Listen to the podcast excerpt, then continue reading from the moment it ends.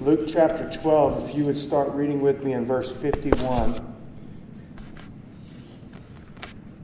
Luke 12, 51. Suppose ye that I am come to give peace on the earth?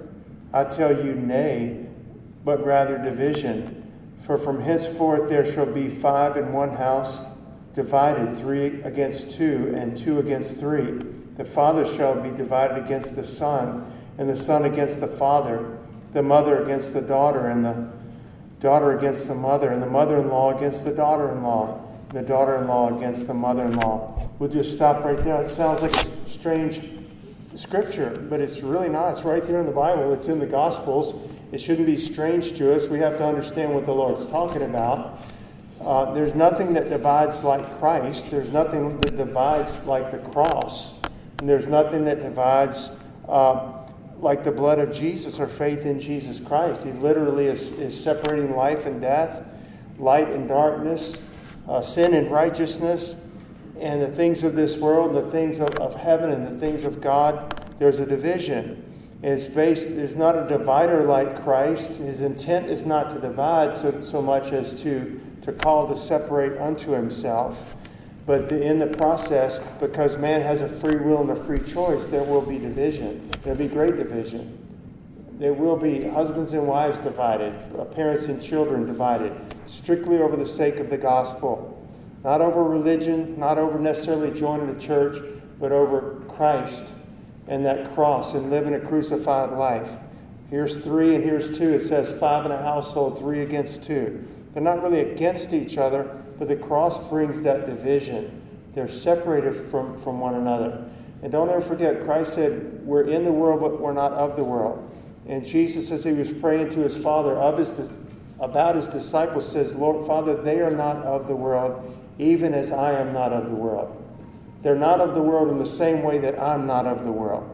They're not just weird, they're not just strange, okay? We're strange in the sense that we're a peculiar people set apart unto God. That's the only difference of every race, creed, color, gender, age, whatever, separated unto God. And that is the difference, and that is supposed to be different. We're to love men, we're to love our enemies. The world doesn't do that. There's a separation. The world doesn't live like that. And so we're talking about the cross in the life of a believer. One old saint from years gone by, someone asked him and says, What, what country are you from? He says, I'm a Christian. They asked him, What's your occupation? He said, I'm a Christian. And so, what's your family history? Like, who's your, who's your parents and ancestors? He says, I'm a Christian. This is a saint of God from years ago because the cross is what defines us. The cross is what separates us. The cross of the Lord Jesus Christ. Not the cross you hang around your neck or an emblem or a symbol, but the cross of the Lord Jesus Christ. That, that we put our trust in the Christ who died on that cross. And the Bible says um, that, that he died for sin once, and that all that are in him by faith are dead. That we're dead to sin like he's dead to sin. Doesn't mean we can't commit sin, but as long as we're in Christ, walking in faith at that moment, we're dead to sin. We talked about that months ago. Obviously, Christians still sin, but when we do, we're not walking in faith at that moment. If we're walking in faith, fully identified with Christ at every moment, then that moment or those moments or days, we don't sin. But the cross brings this division. And the Bible says in a passage we all know, you don't have to turn there, but 2 Corinthians 5 17, you could probably all quote it. I saw it written on the cover of someone's Bible tonight that was uh, laying on the pew. The Bible says, Therefore, if any man be in Christ, he is a new creature. A new creation. New simply means fresh and new. A new crea- creature or, or creation or building, like we're a new thing. Okay? If any man be in Christ is a new creature, old things are passed away. Behold, all things are new or become new. And this doesn't mean that, uh, that the new creature, the born again man or woman, is necessarily perfected at that moment. It doesn't say that. But the new creature is without question a new creature in Christ. And Christ is perfect. Okay? It doesn't mean that I'm necessarily perfect because I'm a new creature in Christ he is perfecting the saints for the perfecting of the saints ephesians 4.15 god's working in us But all things are new in Christ. And the cross is what brings that. The cross, there's a death to the old, and that is set behind us. The Bible says that we put off the old, right?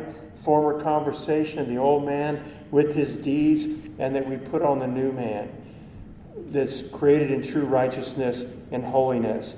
And the Bible says in Ephesians, I mean, I'm sorry, in 2 Corinthians 4 7, that for, for we have this treasure in our earthen vessel, that the excellency, the power may be of God and not of us.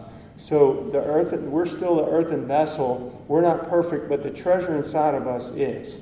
Amen? And that before we got saved, Christ did not live in us. We didn't have a treasure in our earthen vessel because the treasure is the Holy Ghost or Christ in you, the hope of glory. So, in that sense, we're new creatures, but it demands a death.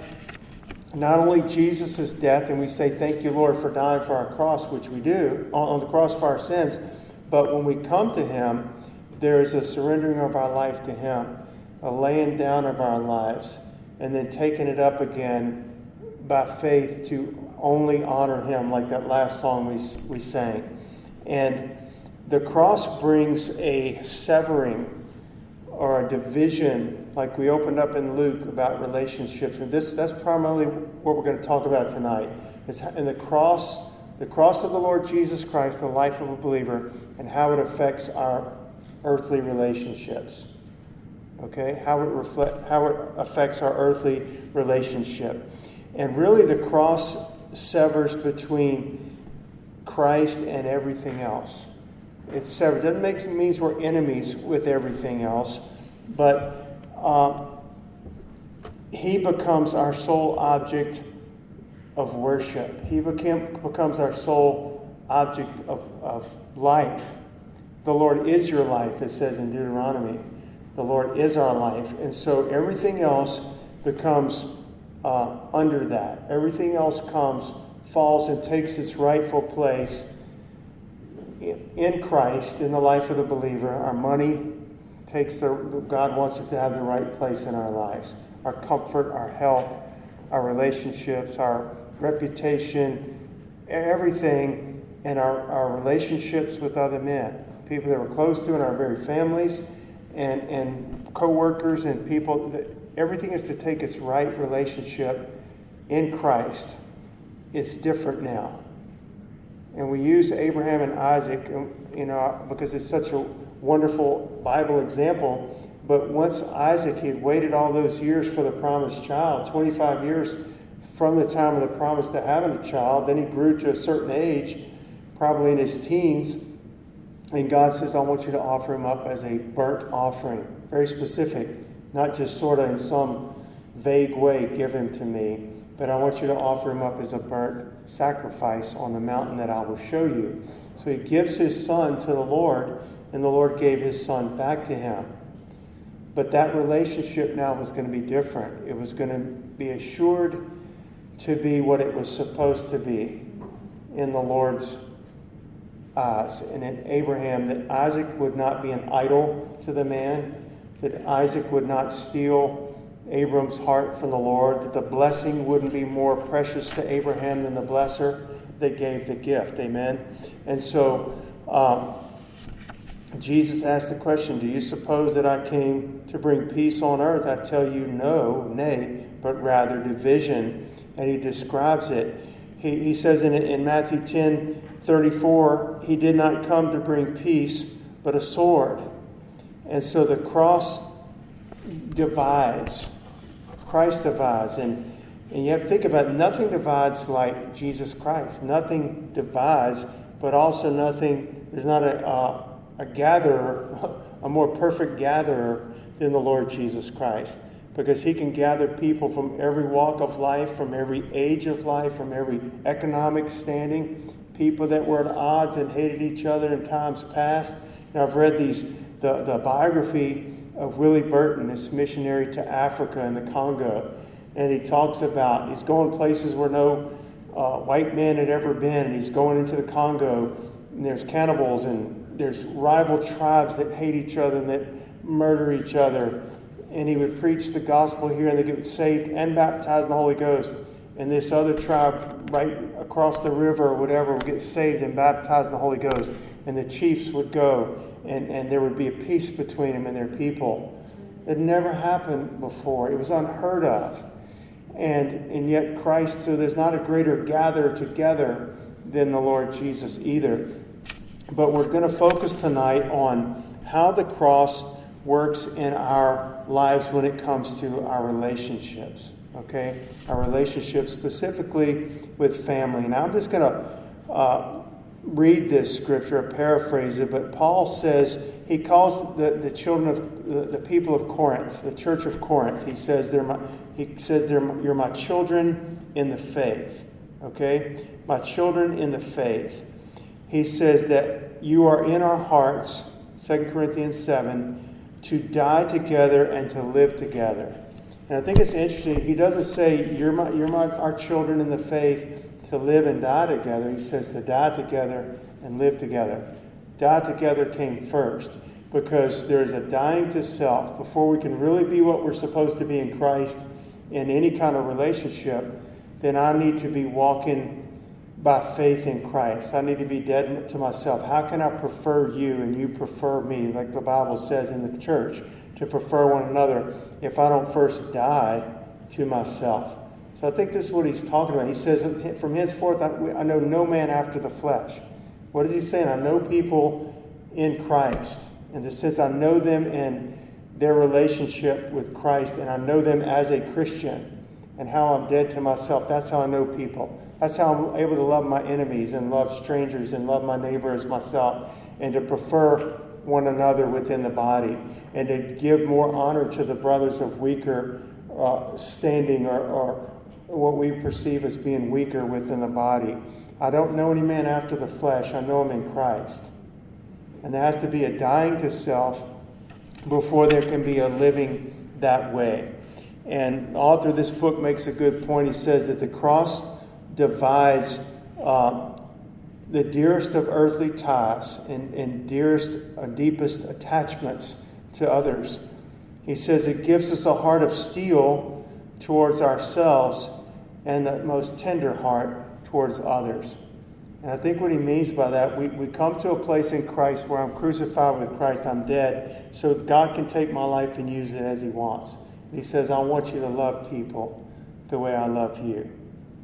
So we're not caring and fretting so much about ourselves and who pats me on the back and how God blesses me as much as I'm dead to myself in a sense, hardest heart to myself. Not that we hate ourselves, but that we're not concerned about serving ourselves. We're concerned with others.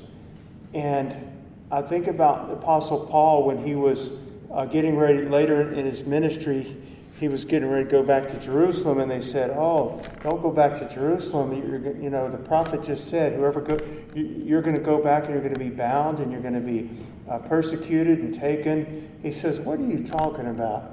To make me weep and and break my heart? I'm ready to go back to Jerusalem and be bound and killed for the Lord if that's what He has for me."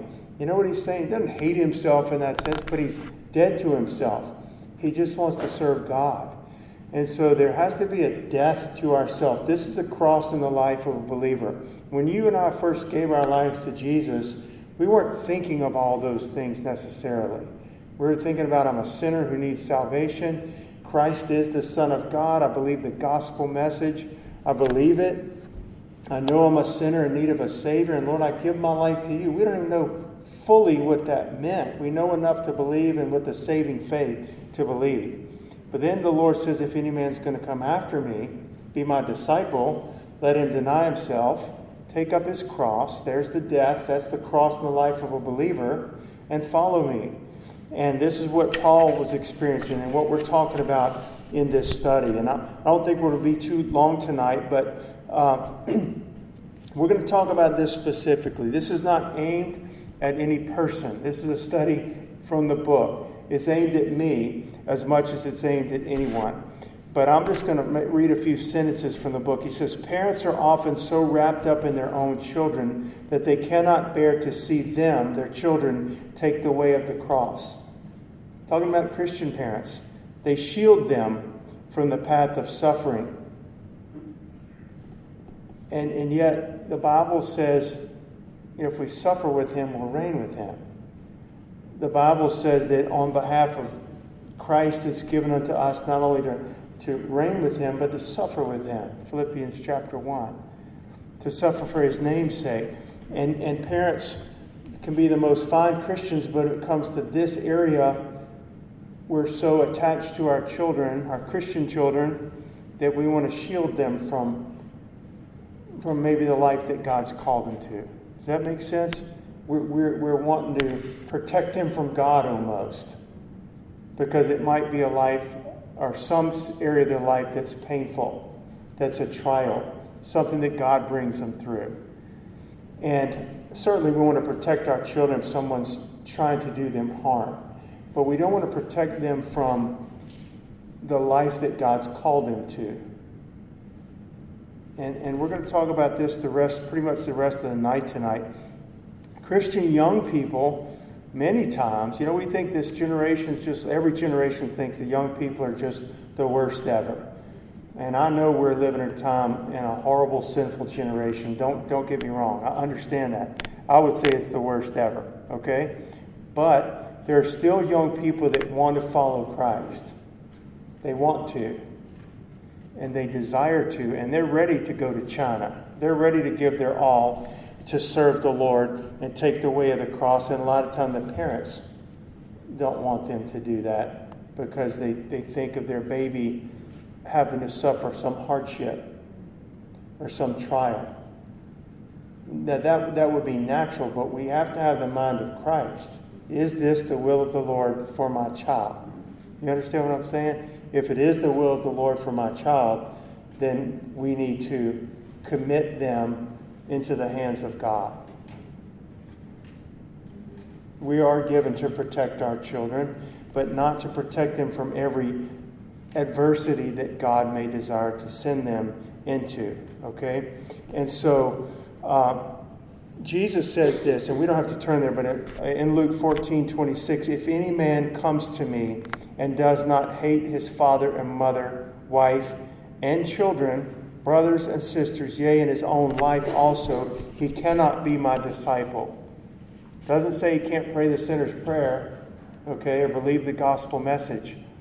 He says if he doesn't hate his mother, father, sons, daughters, and so forth, in his own life also, he puts that in, he cannot be my disciple. He doesn't say they'll have a difficult time.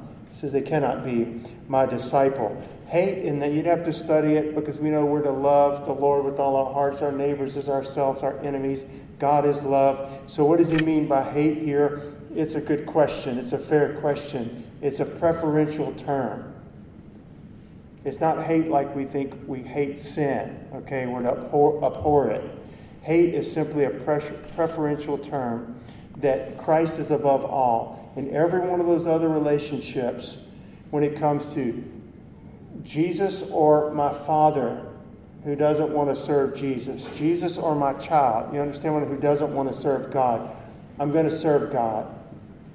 Jesus Christ and my obedience to Him and allegiance to Him and commitment to Him, or my spouse who doesn't want to obey Jesus Christ.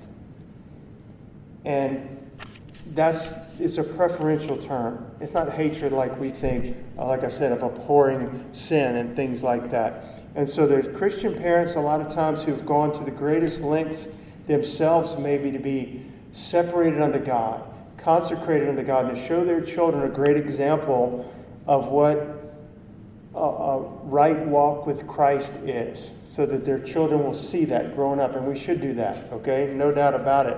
Sometimes Christian parents can break down at this point when it comes to what we're talking about.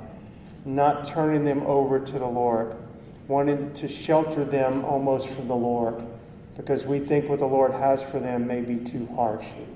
Again, I'm not saying we throw our children to wolves. We need to know what God's will is. Our children need to know what God's will is. I'm not saying we just throw them to the wolves, but the cross begins to lay hold maybe on you know this life about really being dead to ourselves. Maybe you have a child that's grown up and they're really saved and we begin to see the cross of Christ working in their life as a parent. And all of a sudden we say, wow, they're losing their friends now you know, and things like that. Uh, some of their friends that they had before because their walk is getting more separated unto the Lord. And we want to jump in there and say, no, no, no. And we want to protect them. When God says, yes, yes, yes, this is what I've called them to do. This is what you've taught them all your life, and now you're seeing it in their life, the cross of Jesus Christ work in their life.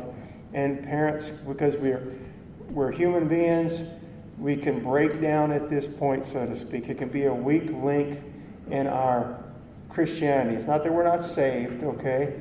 Is we can give everything else away, but when it comes to those dear little precious sons and daughters, we don't want to trust them to the Lord, maybe into the life that He has for, for them. I'm not saying you're guilty of this. This is a good teaching, though. This is something that we need to hear. And I want you to turn with me in your Bibles to Matthew chapter 16. Now, Matthew 16, uh, when you get there, we'll, we'll be familiar with the passage where Jesus had been preaching. And at the end of the day, he's with his disciples, and he said, Who, does, who do men say that I, the Son of Man, am? He wanted to hear, Who do, who do you disciples hear people saying that I am? Well, some say you're Elijah, one of the prophets, or you know, one of or something like that. And he says, "Who do you say that I am?" Right? And Peter makes that wonderful, wonderful profession: "Thou art the Christ, the Son of the living God." And Jesus says, uh, "Blessed art thou, Simon, son of Jonah, for flesh and blood has not revealed this unto you, but my Father in heaven." And I say, "Your name's Simon." You know, and, and upon this this. Uh, rock I'll build my, build my church, that profession of faith, not upon Peter, but his profession of faith that he's the Christ, the Son of the living God. And the gates of hell shall not prevail against it. So he says that. And it says, from that time, Jesus began to tell all of his disciples how he, the Son of Man, must be taken and delivered, you know, over to the, the Jews, and, and they would crucify him. And Jesus, and, and he said, and Peter says, Look at verse 22, Matthew 16, 22. Then Peter took him and began to rebuke him, saying, Be it far from thee, Lord, this shall not be unto thee. So it's almost like the picture. This is not a, a son child relationship, but you see how the Lord is the Lord. He's telling his disciples what the Father has for him and what is in it, his, his purpose and his calling on this life to go to Calvary to pay the price for the sins of the world, which is totally of God, totally, but it was going to involve suffering and pain and humiliation and being spat upon and cursed and so forth. Peter says, No, no, no, that's not going to happen to you. It's almost the way we could do with our children. We want them to serve God, serve God, keep your eyes on Jesus, live for God. Then we see the cross coming to work in their lives for real in their own lives and what the, the path that God has called them to, and we step in and say, Far be it from you. You know, that's not going to happen to you. We have to be guard against that. That's not that's not the Lord. We need to be able to give everything to the Lord. And it's only by the working of the Holy Spirit, by the cross of the Lord, that we're able to do that. And y'all, I promise you, I don't, I don't speak it totally from experience, I speak it by faith. That when we give our children or the most dear things to us, when we, when we give them fully to the Lord, we will get them back. We'll get them back in the proper way that they're supposed to be. It'll be joy. It will be wonderful. It will be, and if it's not, the more you, try, you and I claw to hang on to something, we're going to lose it. Talked about it last Wednesday night. Try to hang on to it, we'll lose it. Then, verse 23 But he, the Lord, turned and said unto Peter, Get thee behind me, Satan. Far be it from you, Lord. This isn't going to happen. This whole crucifixion thing, this dying and being taken by the hands of sinners and suffering and dying, far be it from. That's not going to happen to you. Get thee behind me, Satan. But thou art an offense unto me, for thou savorest not the things that be of God, but those things that be of men. The cross separates those two what's of God and what's of man. Our affections are what's of God and what's of man. And it can look very wonderful, our affections and our love and our attachments, but if they have some some uh, place that they're not supposed to have in, in our hearts, God's going to work to sever that by the cross. And guess what? When He severs it, that, that thing He has severed and us will be in our right place where we need to be with the Father and with each other, with God and with each other. And I just thought that was a wonderful uh, scripture to look at it in the, in the sense of that. And so uh, I want to I want to close. I know we've only been a few minutes, but I want to close. I've got like three real life examples that, that, that the author of this book had, and I want to read all of them because they're wonderful to close with tonight.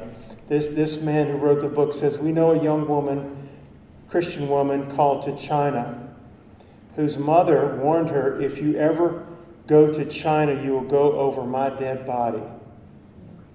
Christian mother, okay? And she did. On her deathbed, the mother confessed, Daughter is right, and I have been wrong. The Lord showed her, showed her. That's how she went to China over her mom's dead body. And what had happened was the, the cross, the great refiner, the Lord Jesus, who is able to uh, separate, you know, soul and spirit and so forth by his word, and to separate men unto himself, he worked in this mother's life.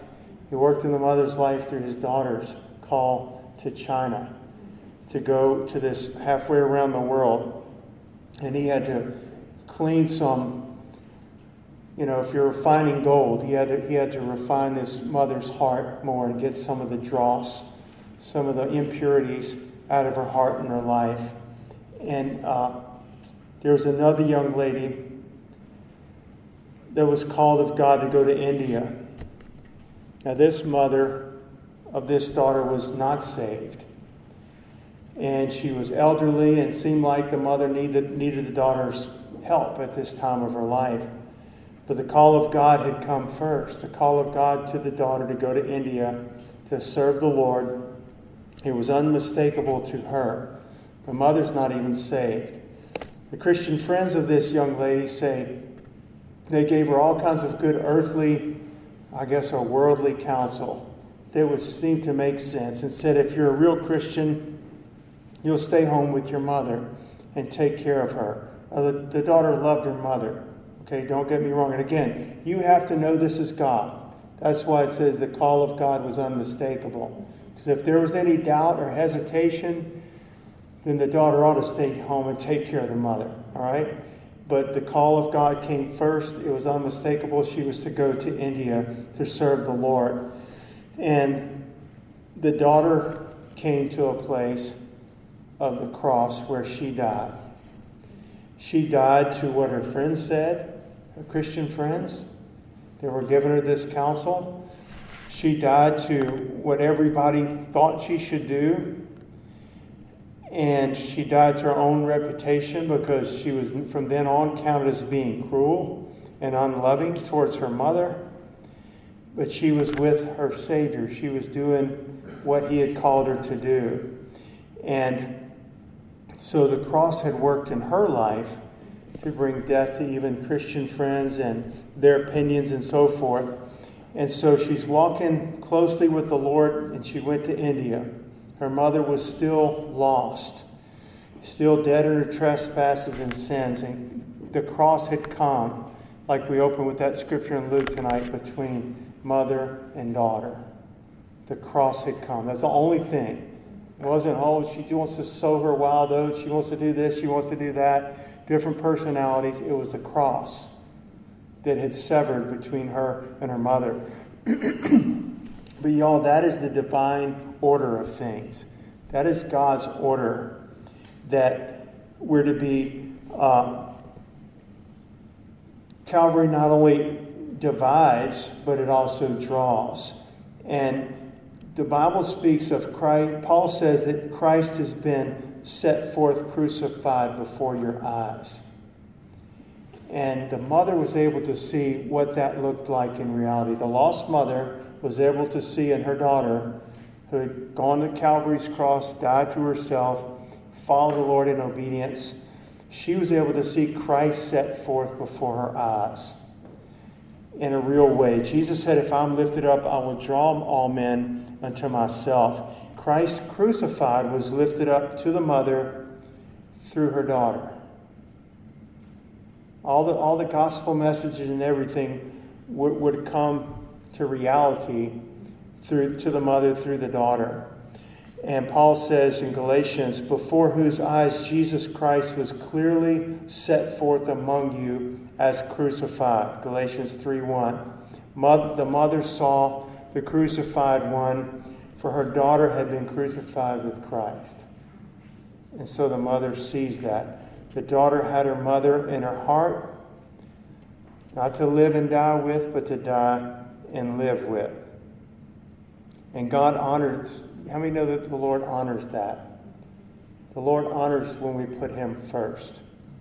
He's never going to honor when we put Him second or third or, or something else. I don't care. It's the dearest relationship in the world. He is going to be Lord of all in our lives. And He's not going to honor when we, we put something else ahead of Him. A good thing can be an idol, a good gift from God can be an idol, a ministry can be an idol. A ministry. You understand what I'm saying? Of winning souls. That could be an idol if we put it before the Lord. A mother, if we put it before the Lord. And so, in time came that uh, the daughter came home on her first furlough, her first break from India, India, and her mother was still living. She got to lead her mother to Christ. She saw her fall asleep in Jesus and, and quickly laid, you know, laid her to rest. She got to lead her mother to the Lord and then go back and serve God in India. God honored that. God honored the stand that she took. Again, you have to know that you're hearing for the Lord. You don't just blow off responsibility of, of, taking care of parents or children you, you blame it on Jesus. You know, you need to know that you've heard from the Lord. One more case where there was uh, a prodigal son, okay, a wayward son, and he was going to go out and just, just like the prodigal, and have a fling. He was just going to go live in the world. He had a praying mother, a Christian mother. He says, Mom's praying for me, you know, uh, I guess I won't get, I'll be protected. I won't get too far out there. I'm going to just go have my fun. I got a Christian mom back home praying for me, so I guess I won't get too far away. And uh, as the mother was praying for her prodigal son who was out there in the world somewhere, living in the world, God began to convict her about the way she was praying for her son. And her feelings, her personal feelings, were, were getting in the way of what God wanted to do in the young man's life. Her personal feelings, she's thinking the Bible says the way of transgressors is hard. Lord, protect him from everything. Protect him from any heartache, any hardship, any anything, anything that would bruise him, touch him in any way. And she was not fully identified with the Lord and the cross.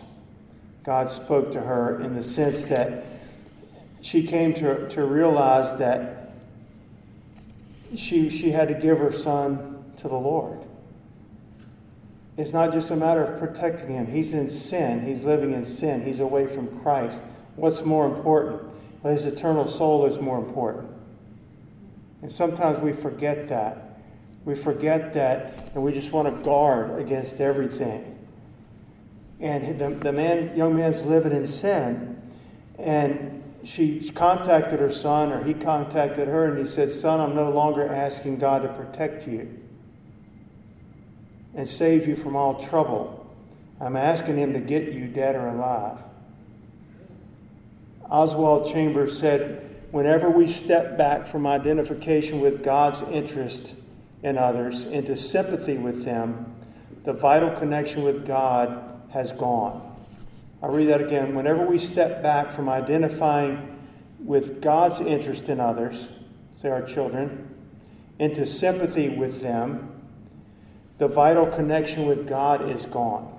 We're making a choice. We're making a choice to say, I, I just want what's best for my son. I want to protect it from any injury, harm, heartache. I don't want his heart ever to get broken in, any kind of relationship. I don't want friends to turn on him. I, and God's saying, no. This is the life I've called him to. He will have things like that, and I will use them in his life to make him more like me. And we need to identify with the Lord in our prayers with our family members and with our children. And to bring a conclusion to that story we were just reading, well, Oswald Chambers says we do this, identify with sympathy with them rather than the righteousness of God and what He's wanting to do in their lives, to break them, to bring them to a place of contrition and brokenness to, uh, to salvation. He says it's a deliberate rebuke to God. A deliberate rebuke to God.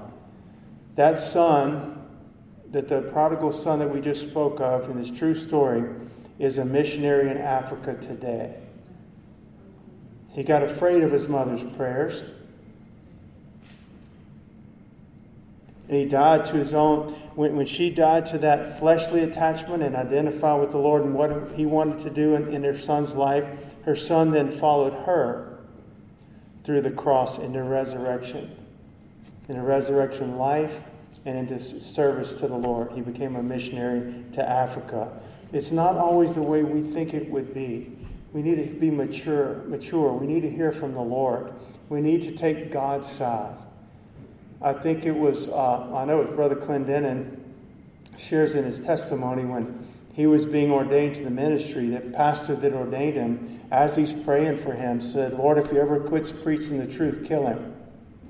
As his hands are upon him. I mean, that's identifying with the Lord, okay? Not just some fleshly attachment that I really love Brother Clinton and I hope he does so well. I'm sure he wanted him to do well. But you understand the prayer, I'm identifying with the Lord. If he ever stops preaching the truth, kill him. And I think it was Wesley, I can't remember if it's Wesley or, or Spurgeon's mother. I don't know, that was praying with her children in the room. They could hear their mom praying and she said, Lord, if, if John, let's say it was John Wesley, never comes to know you and give his life to you, it's not because of me. It, let, let it be known, Lord, that I'm choosing you. I'm standing on your side.